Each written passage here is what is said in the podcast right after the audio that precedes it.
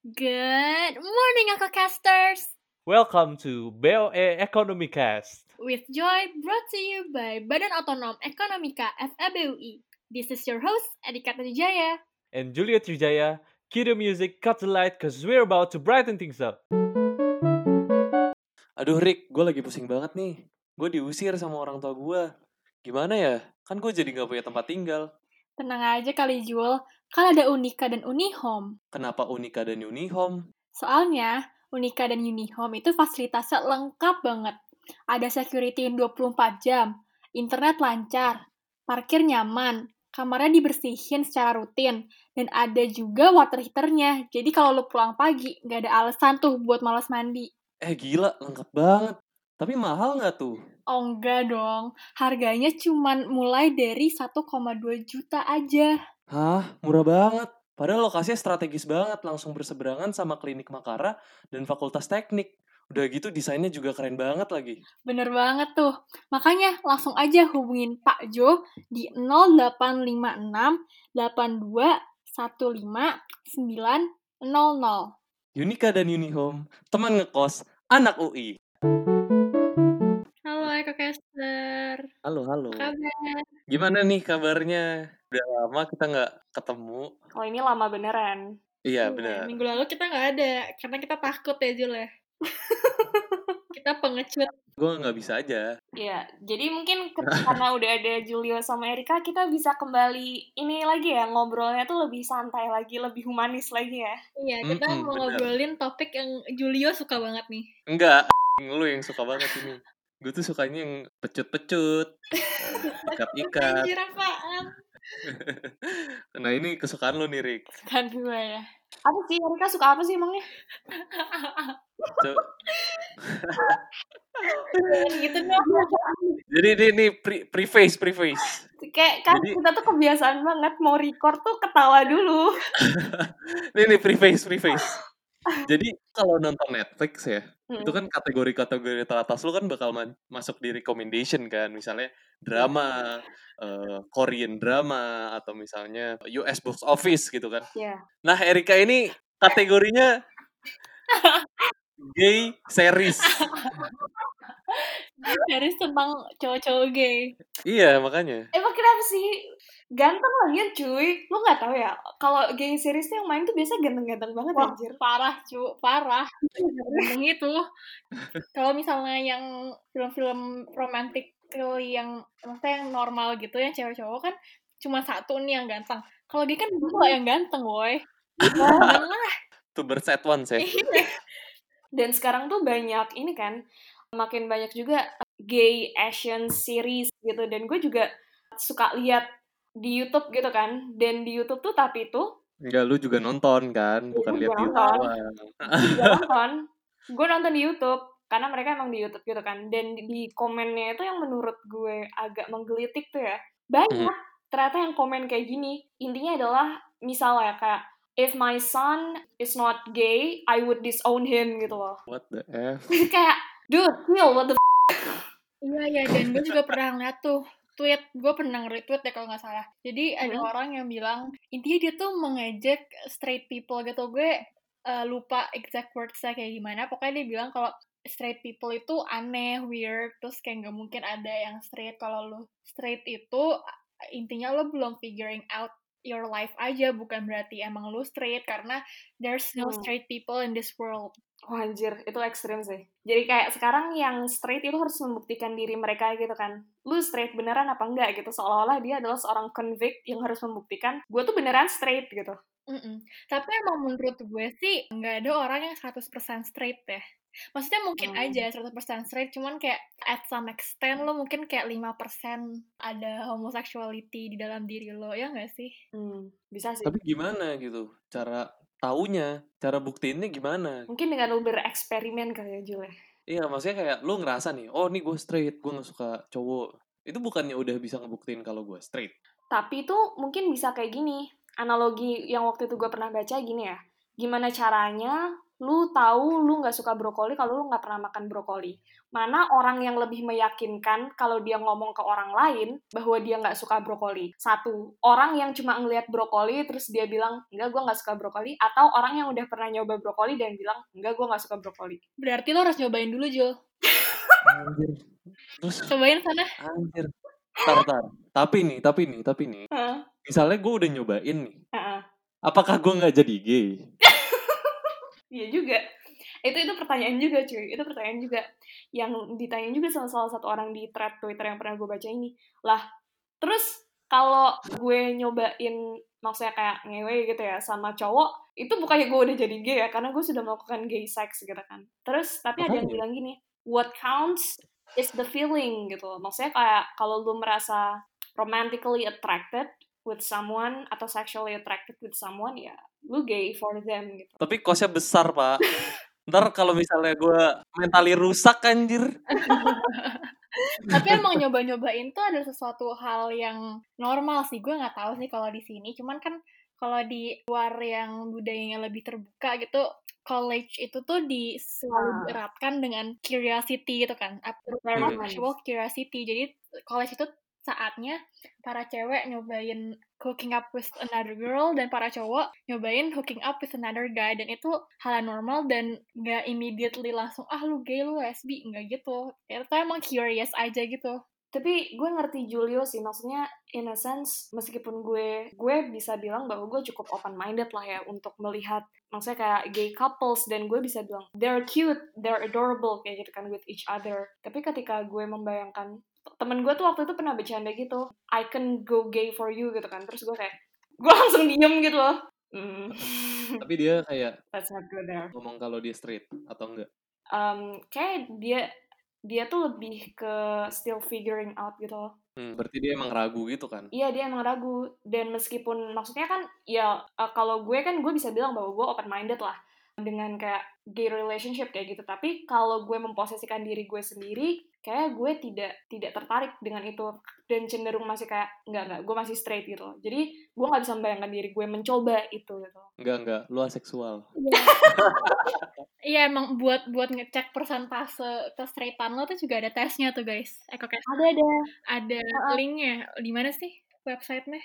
IDR Labs. Nah. IDR Labs jadi tuh iya waktu itu pernah nyoba gitu kan kan kita kemarin udah nyoba ya guys ya Iya udah. terus tuh ke Erika gimana hasilnya Gue 100% hetero, cuma ada 30% bisexualnya. hmm, Julio gimana Julio Gue 100% hetero, 3% bisexual. oke Dikit Kalau gue- persen cuman Timothy Chalamet itu ya, Jul.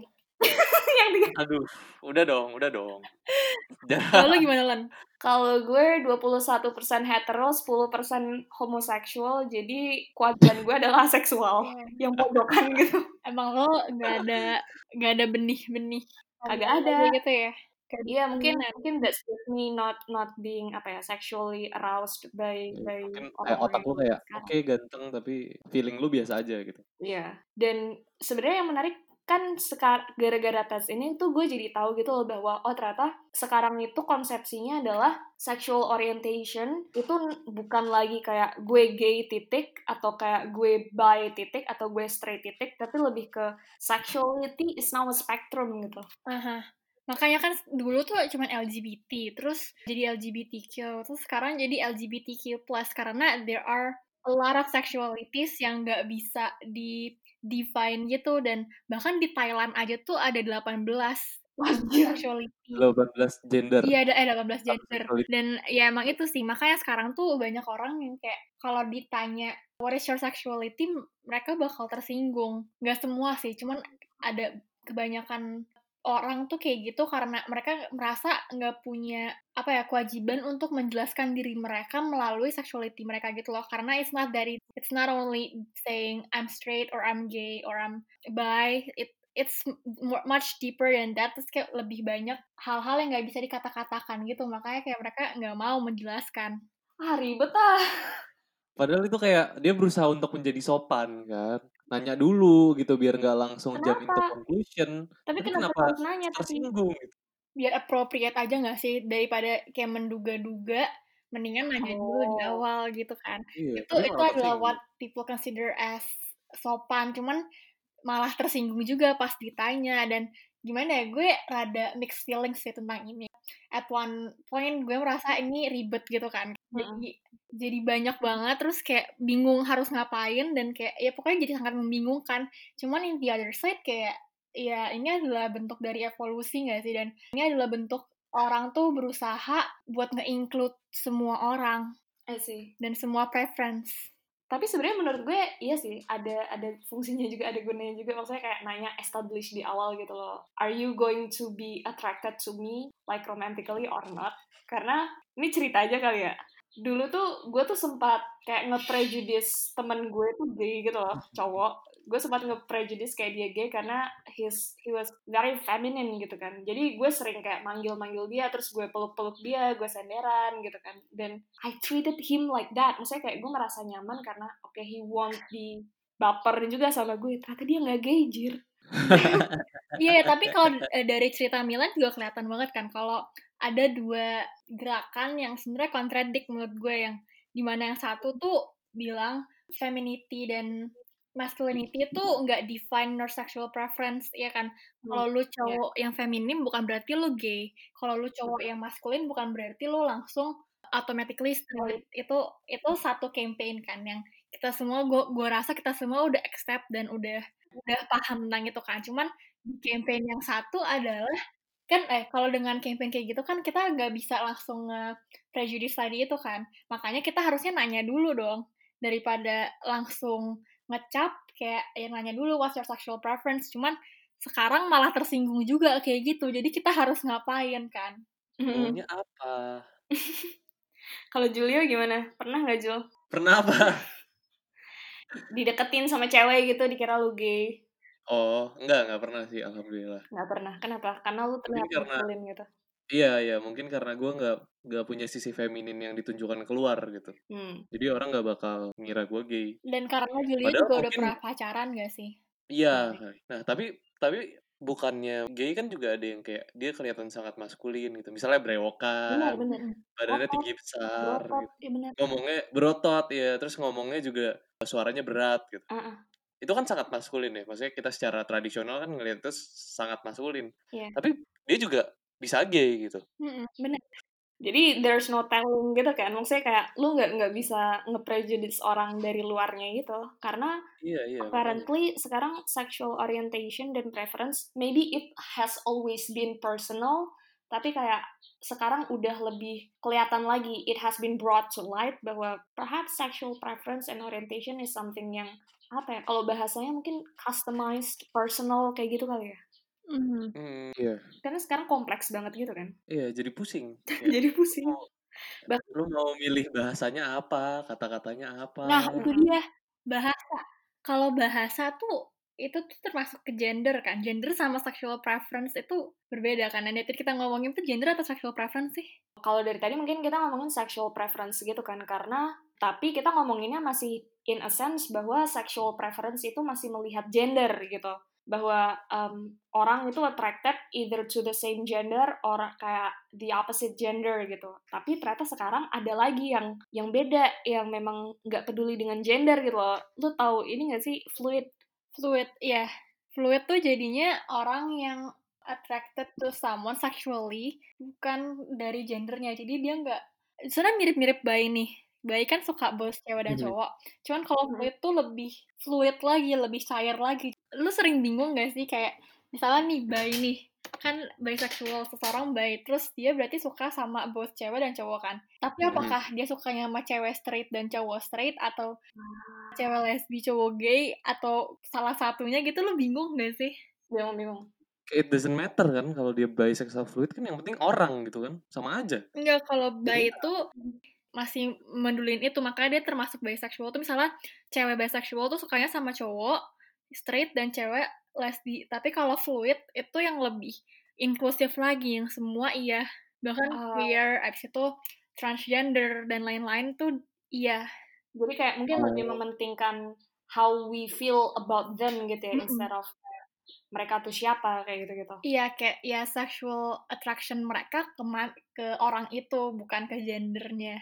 Oh ini kayak ini nih, gue kemarin nonton satu series di YouTube namanya Weird City. Dia episode satunya tuh ada ini. Gue nonton karena ada Ed O'Neill. Gue nonton karena ada Dylan Oh, O'Brien. Lan, sama. gue kayak apaan nih tiba-tiba di YouTube rekomen gitu kan terus kayak Dylan O'Brien kar- karena Dylan O'Brien gue klik aja gitu Iya soalnya kan di thumbnailnya kan Dylan O'Brien terus kan. Ini mungkin buat EcoCasters yang belum nonton ya, di di YouTube tuh ada series namanya Weird City, Kota Aneh gitu. Itu episode pertamanya adalah um, Dylan O'Brien dengan Ed O'Neill being a couple. Iya. yang menurut gue menarik itu adalah jadi awalnya tuh both karakternya si Dylan dan karakternya si Ed O'Neill itu nggak nggak gay dua-duanya dua-duanya straight straight. terus kayak mereka eh, ikut sebuah eksperimen gak jelas gitu. Terus akhirnya mereka ketemu nih. Terus awalnya juga mereka menolak gitu loh kayak soalnya kan ya they're both straight gitu. Jadi kayak ngapain dilanjutin gitu kan. Jadi mau pulang aja Iya. masing-masing cuma mereka ketemu lagi. Terus akhirnya mereka jadian terus mereka nikah. Kayak padahal mereka berdua tuh straight. Iya, tapi mereka sebenarnya nggak tertarik sama cowok gitu. iya Enggak, sama sekali enggak cuman Aneh tertarik makanya. sama each other gitu gak sih Iya, Iya, iya. jadi itu salah satu konsepsi yang cukup populer juga adalah di series yang gue ceritain tadi, yang kayak Asian gay series itu, komennya tuh banyaknya tuh gini, he's not homosexual, he's siapa seksual, maksudnya kayak nama partnernya Hmm. seksual gitu loh. Iya, ha tapi emang fenomena ini membingungkan sih menurut gue. Gue sering ngebaca dan ngeliat tentang budaya-budaya ini kan, teman kayak gue merasa masih banyak banget yang gak bisa gue comprehend gitu, yang kayak gue Iya, bingung bener. aja gitu karena terlalu banyak dan terlalu custom. Tapi ya yang emang jadi eh, nilai yang gue ambil, pelajaran yang gue ambil itu adalah emang sexual preference tuh sangat individual gitu gak sih? Makanya sekarang tuh mereka berusaha untuk nggak mau ditanya sexual preference-nya apa karena itu ya ya emang Personal for them. iya mereka mereka itu itu personal yang tahu cuman dia doang dan bahkan kalau dia mau share pun dia kadang nggak tahu harus nge-share apa karena dia nggak ada kata-kata yang bisa nge-include sexuality-nya dia Tapi itu aneh, Jir. Kenapa? Kena, soalnya gini, sexuality, oke, sexuality is now personal, but at the same time we have Pride Month. Dan terus ada kayak by visibility day kayak gitu. Terus maksud gue, if it is indeed personal, what are we celebrating sebenarnya gitu? Ya, jadi ini jadi masalah yang ini kan. Kalau misalnya kita ngomongin tentang sexuality ya mungkin ya, mungkin karena sekarang udah ada terlalu banyak, kita mungkin bisa persempit atau kita conclude kalau sexuality itu sangat personal yang benar-benar custom buat tiap orang. Dia sukanya apa dan sebagainya. Tapi yang jadi masalah kan ini kan, di mana banyak tuntutan-tuntutan aneh ini. Katanya sexuality gue urusan gue. Eh, tapi ada pride. Eh, tapi ada by bla bla bla bla bla tadi. Terus udah gitu orang nggak boleh jadi straight. Orang harus gay. Orang harus kayak gini. Orang harus kayak gitu. Itu kayak kenapa nuntutnya harus se ekstrim gitu gitu. Kayaknya ini apa ya sebuah kondisi yang yang jadi kayak orang tuh jadi hyper aware tentang sexuality, tentang preference, orientation kayak gitu-gitu karena memang sebelumnya mungkin sangat jarang dibahas kali ya. Terus ketika um, sekarang sudah been brought to light, orang-orang jadi kayak "Ah, fuck you straight people gitu loh. Iya, menurut gue nih kalau misalnya kita analogiin nih sebuah tali yang menggambarkan awareness terhadap sexuality yang sangat diverse nih. Terus kayak ada orang-orang di extreme left side yang narik talinya supaya kayak enggak gue nggak mau menerima eh, gay aja. Gue masih belum comprehend apalagi sekarang ada transgender ada queer ada dan macam ada fluid ada apa. Gue nggak mau gue nggak mau comprehend itu. Dan eh, yang ada di sisi sebelahnya sisi seberangnya narik juga ke arah mereka. Kayak lo harus lu harus kayak gitu. Straight itu orang straight tuh salah. Orang straight nggak ada gitu gitu loh. Ngerti gak sih? Kayak sama-sama narik dan nggak ada yang mau compromise ke tengah gitu. Makanya talinya jadi putus. makanya talinya jadi putus lama-lama bakal putus dan tujuannya itu nggak nggak bakal tercapai. Dan tujuan di tengah yang gue bayangkan adalah orang punya hak sebagai human being nggak dibatasi oleh gender mereka atau sexual preference mereka. Jadi no matter who you are no matter who you like lo dapat hak yang sama persis sama semua orang itu tengahnya ya nggak sih cuman yang satu enggak yang yang satu ngomongnya kayak lu udah di gua bolehin nikah juga udah udah bagus lu terus yang satu lagi enggak kayak we need more than that gitu terus putus gak bakal ke, ke tengah mungkin sekarang status quo-nya itu dipegang sama orang-orang yang straight gitu kayak mereka dapat semua Hmm. semua benefit yang ada dan gak dapat operation dan sebagainya gitu. Iya.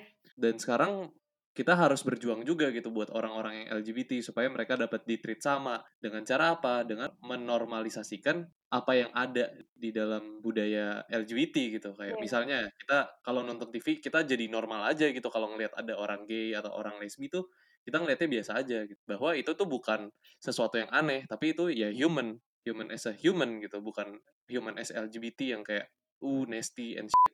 Iya, atau mungkin kayak harus dispesialkan gitu kayak diberi tempat Iya. spesial gitu. Tapi nggak juga, maksudnya nggak juga LGBT ini harus dispesialkan Iya. lebih daripada straight kayak nggak masuk akal aja gitu. Tapi sekarang komunitas mereka berusaha biar mereka dispesialkan kan. Hipotesa gue yang lain sih emang karena biasanya karena si LGBTQ community ini tuh sangat oppressed di masa lalu, kayak mereka sangat tertekan, mereka kayak lu gay langsung dikeluarin dari keluarga, nggak boleh ke gereja, nggak dapet Hmm. tempat kerja, Hmm. terus kayak nggak tahu harus pakai baju apa karena baju yang harus dia pakai biar diterima socially nggak nyaman bagi dia dia udah mereka udah oppressed terlalu lama terus sekarang mereka dapat hak mereka udah kayak ya udahlah boleh sih silahkan terserah lo gitu terus mereka jadi kayak langsung gimana ya membludak bludak gitu loh permintaannya. Kayak ya udah sekalian aja gini sekalian ini sekalian gini gitu.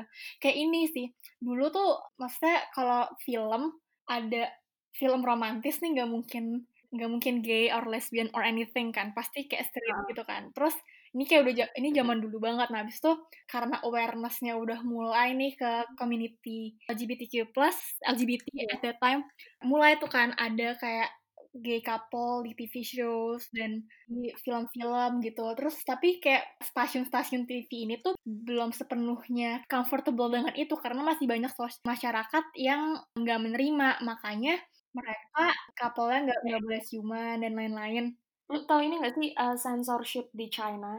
Mhm. Censorship di China tuh lumayan brutal ya kalau soal LGBT kayak gitu. Jadi mereka tuh nggak boleh sama sekali ada gay couple being portrayed di film kayak gitu atau di Iya. series. Sampai Tapi at the sekarang. same time, sampai sekarang yang lucu tuh at the same time yang lucu tuh banyak cerita-cerita gay gitu loh dari dari China kayak bahkan mereka sampai ada istilahnya buat buat sebuah genre khusus yaitu adalah cerita Cina homo yang mereka bilangnya danmei kayak gitu itu sampai ada kayak gitu. Tapi at the same time censorship mereka juga masih tidak memperbolehkan gitu kan. Dan dan cerita-cerita danmei ini lumayan lumayan terkenal juga lumayan tersohor lah kayak gitu. Banyak banyak yang membaca juga all around the world. Sampai dibikin translatean ke bahasa Jepang Rusia kayak gitu. Tapi di di China sendiri mereka Disensor.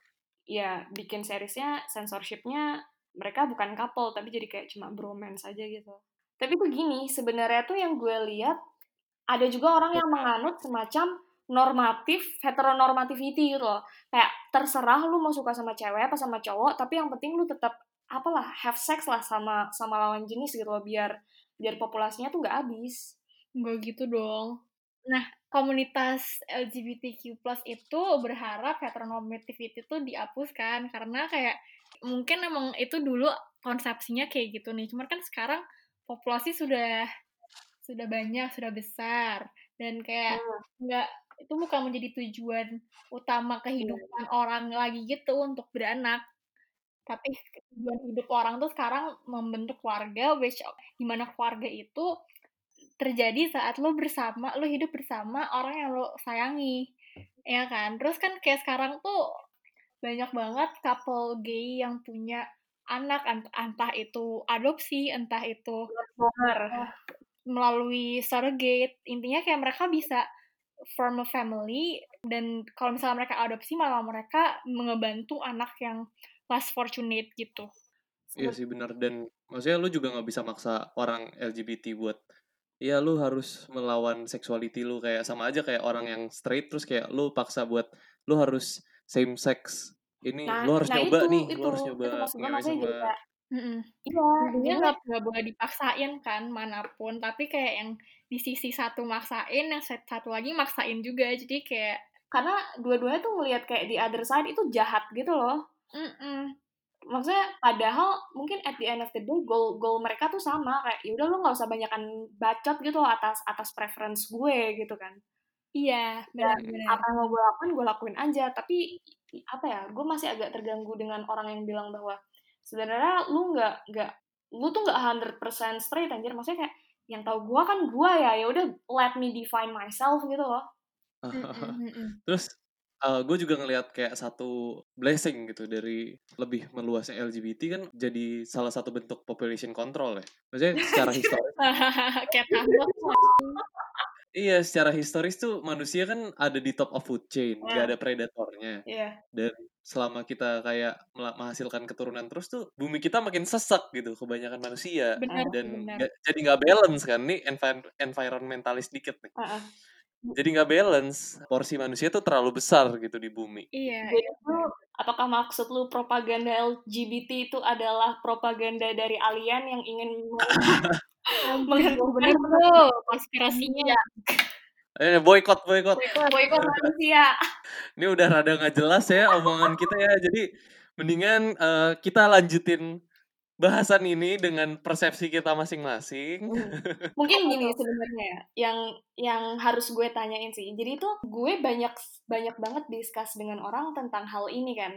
Maksudnya gue mendengar orang-orang selalu bilang, oke gue open minded dan lalala. Tapi selalu ada satu pertanyaan yang mereka tuh kalau mau jawab tuh diem dulu gitu loh.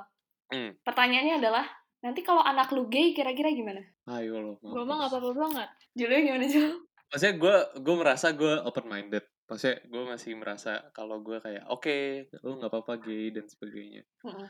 Ya gue merasa nggak bermasalah gitu. Tapi ketika itu ada di keluarga gue sendiri orang yang sangat intim lah sama gue kan. Iya. Karena maksudnya kayak anak gue sendiri gitu. Gue kayak mikir lagi gitu.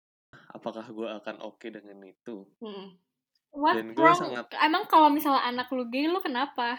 Iya ya. Mungkin ya? kalau kalau dari gue ya, kalau anak gue cowok, gue masih akan cenderung kayak oke nggak apa-apa gitu lah. Tapi kalau anak gue cewek, gue akan agak Kenapa gitu? gue harus membiasakan diri dulu kali ya, karena gue kan juga cewek gitu. Jadi gue masih belum bisa lihat the prospect of having my own kid apa ya, liking the same sex gitu loh. Enggak sih kalau gue gue akan menerima anak gue apa pun sexuality dia dan dan itu dia yang memilih gitu maksudnya kalau Iya, misalnya ternyata dia ma- masuk eh, misalnya dia dalam community itu ya udah gue akan support dia as my child not as my gay child Iya, gue akan lebih relieved if I know bahwa that was their own choice gitu loh. Maksudnya Mhm. bukan mereka ikut-ikutan doang, tapi bahwa they have considered all of the outcomes, terus kayak mereka bisa dengan lantang bilang memilih bahwa mereka itu memilih their own identity. Mungkin kalau Hmm. kayak gitu it would provide me relief sih bahwa ya oke bahwa they're not kayak apa ya dihasut atau kayak gimana gitu. Iya, makanya sekarang kan banyak orang tua yang manggil, maksudnya menyebut anaknya dengan pronouns they, them, bukan she, her, atau he, him. Karena kayak anak kecil tuh belum bisa sepenuhnya paham tentang eh, sexuality mereka, makanya ngapain kita siapa untuk membatasi mereka gitu. Makanya mereka pakai pronouns they, them. Ya meskipun bikin bingung sih itu sih. Inti dari percakapan kita selama beberapa puluh menit ini adalah apa tuh? Jadi mungkin sebenarnya tuh gini ya, em, kayak gue Erika Julio tuh not necessarily share this the exact same values gitu kan. Cuma emang the key to life is moderation aja gak sih? Hmm, Pokoknya semua yang kelebihan nggak baik lah. Iya, karena you can have different views on something, tapi you also can not be an ass about it gitu loh. Mhm. Intinya adalah please compromise sih. Jangan maksa kekeh banget gitu loh kayak place Mm-mm. yourself in other people's shoes. Cobalah Ya. kayak pahami apa yang mereka rasakan dan lain-lain. Dan ini buat both sides ya. Jadi bukan one side only tapi buat both side cobalah untuk pahami, compromise pelan-pelan ke tengah gitu lah biar let's make this world a better place anjay. For you and for me and for human race. Lu minum Yakul sebotol sehat usus lu. Ah, Lu minum Yakult segalon, uh, meledak bener perut lu. banget tuh, bener banget. Makanya nggak usah kelebihan lah, udahlah. Mungkin mungkin saat ini masih ada orang-orang yang merasa bahwa hak-hak mereka masih belum entirely fulfilled gitu kan. Dan ada orang-orang yang di other end of the spectrum mikir bahwa lo kebanyakan mau kayak gitu loh. Dan apa ya? Intinya lu semua Banyak mau. Anjay. Ah. Udah, intinya begitu. Coba kita mau tahu dong menurut EcoCaster tentang fenomena LGBTQ+ ini dan heteronormativity dan hal-hal lain yang telah kita omongin atau kalian punya insight lain atau pandangan lain terhadap situasi ini boleh banget email kita ke boe.economicast@gmail.com atau Twitter dan Instagram di BO Ekonomika.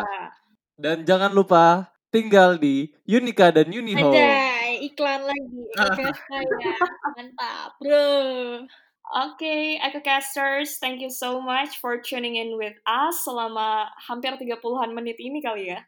Ya buat sponsor juga silahkan email ke Iya sponsor, boleh banget sponsor. So, contohnya seperti sudah ada kemarin BNI Mobile Banking dan Ah, ah, ah. ayo tolong kita miskin. Ayo tolongin kita.